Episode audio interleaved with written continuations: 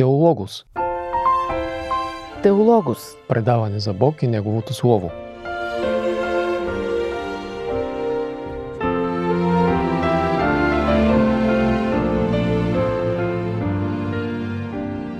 Здравейте, скъпи приятели!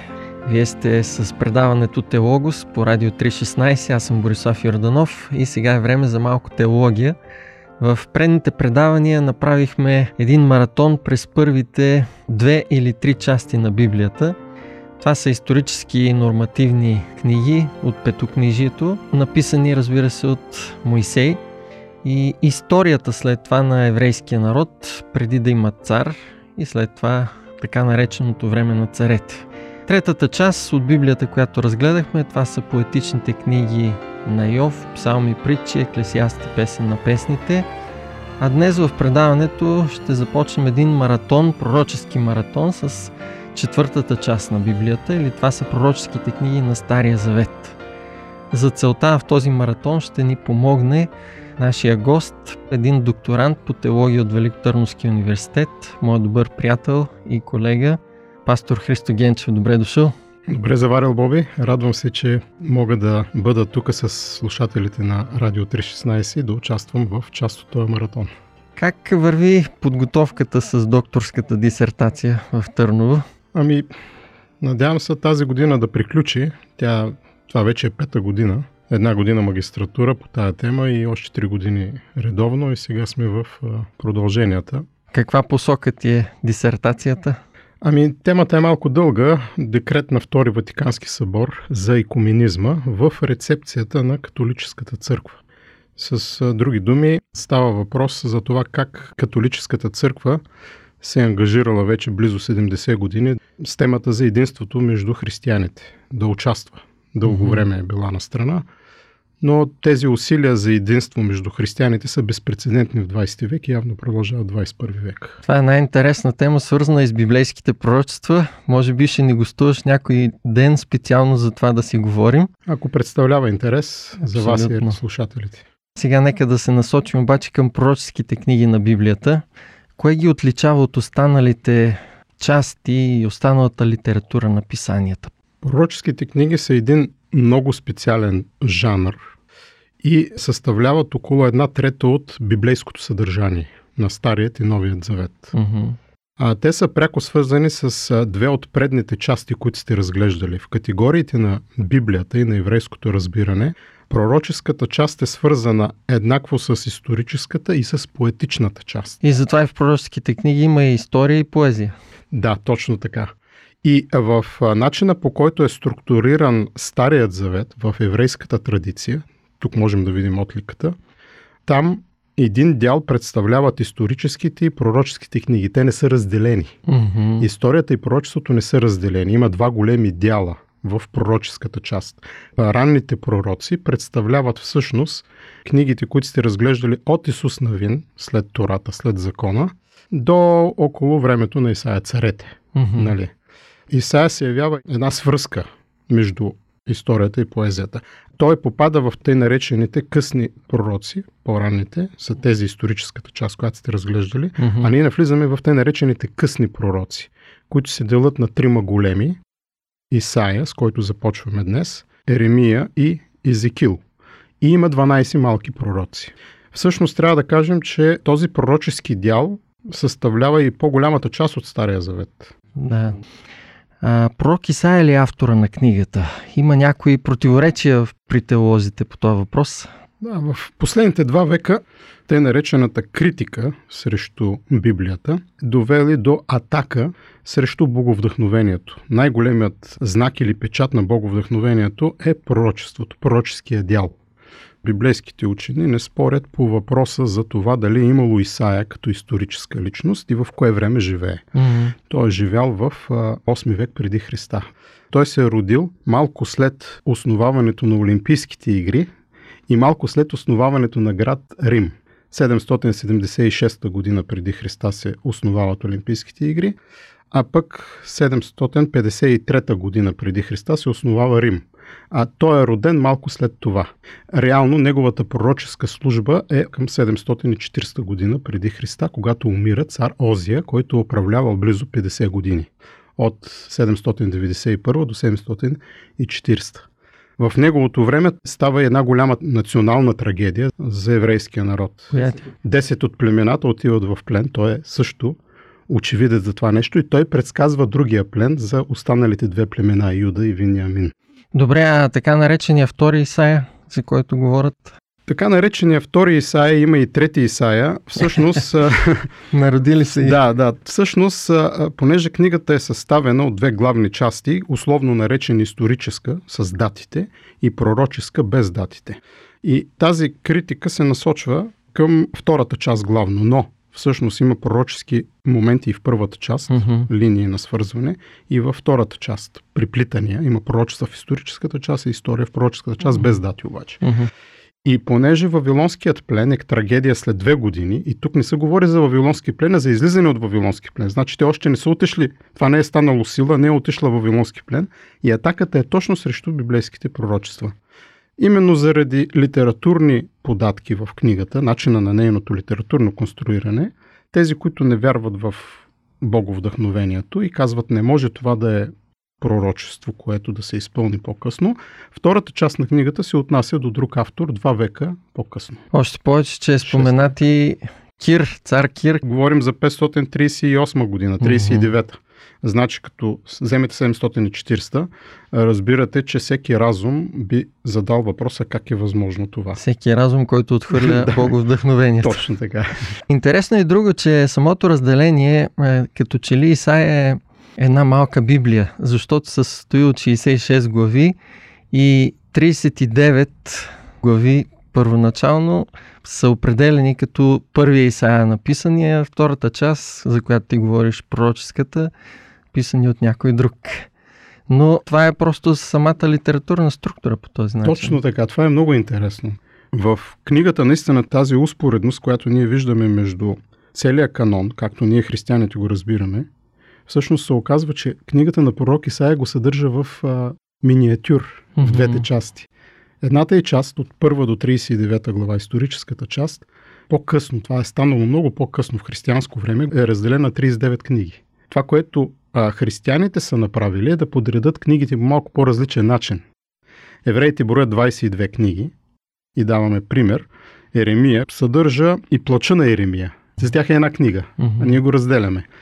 За тях малките пророци, тези, които са с малък обем, са една книга, една книга. а те, ние ги разделяме на 12 книги. Mm-hmm. Така че от 22 до 39 е начин по който да го разпределиш. Това не влияе на боговдъхновението, а се нарича форма на канонизация. Uh-huh. Още главите, 39 глави на Исаия, Исаия не ги е писал така. Той под боговдъхновение е написал литературната структура така, но когато я разпределим, се оказва, че тя е точно на 39. Значи има някакъв белег на боговдъхновението, пръстов отпечатък, който е останал в самия текст.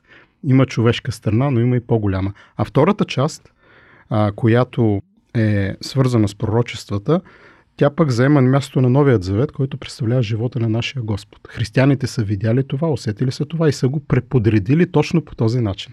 Затова не случайно Исаия го наричат и пети евангелист. Той е всъщност протоевангелист. Mm-hmm. Или какво означава прото? Той е първият евангелист. Така да се каже, той е този, който дава въплъщението на нашия Господ Исус Христос, живота на нашия Господ Исус Христос, чудесата на нашия Господ Исус Христос, благовестието на нашия Господ Исус Христос, смъртта на нашия Господ Исус Христос, Неговото възкресение дава и Неговото пришествие. така че това е уникално нещо. Добре, да кажем накратко кой е пророк Исаия? Какво знаем за него, за живота му, за времето, което той пише? Хубаво е да кажем, да знаем първо неговото име, неговия происход и неговата личност. Какво знаем за неговото име? Името всъщност Исаия означава Иова спасява. Иова е спасение. Това име през езиковите преминавания към арамейският носи името на Исус. Mm-hmm. Исус е същото, което означава е спасител. Малко вариация. Mm-hmm. Насоките са по-различни. Така че неговото име показва и основния акцент на книгата. Неговото име ще свърже нещата с Спасителя по особен начин. Второ, неговия происход, царски происход. Той е бил син на Амос, не пророк Амос, а брата на предния цар Амасия. Мгм. Това му дава право той да представи царствеността на Христос. Месията е описан в първата историческа част. Това е детето цар. Това е царя на мира. Скъпи приятели, ще продължим след малко с нашето предаване Теологос и разглеждането на тази дълбока и наистина интересна книга на пророк Исаия. Останете с нас, продължаваме след малко. Пестеливи на думи, богати на смисъл. Историите в библейски нюсвит. Предаване на Радио 316. Теологос. Скъпи слушатели, вие сте с предаването Теологос. Мой гост е пастор Христо Генчев, докторант в Великотърновския университет. Продължаваме разглеждането на книгата на пророк Исаия. Христо, как е построена? Ние споменахме за това двойно разделение на книгата на пророк Исаия. Освен него, нещо по-интересно в самата структура, основната идея, която се предава чрез структурата на книгата, да ни споделиш? Структурата на книгата включва литература, хронология и тематика, богословската тематика. В историческата част имаме детето цар, княза на мира. Тези 39 глави са структурирани с а, 4 центъра. Това е особеното на тая книга, че няма друга такава структура. Примерно Исаия не започва с видението си, а го слага в 6 глава. Мгм. Шестата глава е център на един блок от първа до 12. А там какво имаме? Смъртта на царя. В годината на смъртта на царя, в годината, в която умря цар Розия, царя, който носи името Спасител, Исаия е призован, но какво вижда? Вижда Бог на трона. Когато по-човешки изглежда, че умира доброто и се тръгва надолу, Бог царува. да, точно така. Тръгва едно нещо, което никой не може да го спре. Бог обаче царува. Втората част. Втората част са 10 тъй наречени бремена. Не са наречени пророчества, а наложени бремена. Мгм. Тя е от 13 до... Тя е към народи. Тя е от 13 до 23. В този център пък са сложени други дати. Те са свързани с смъртта на Ахав, следващия цар. Озия, Ахав. И там реално може да се види, че Бог има суверенитет на всичките народи. И има тежки неща, които се случват заради решенията, които взимат всичките народи. Но Бог има контрол на това нещо. След това се отива в една трета част, която е много тежка.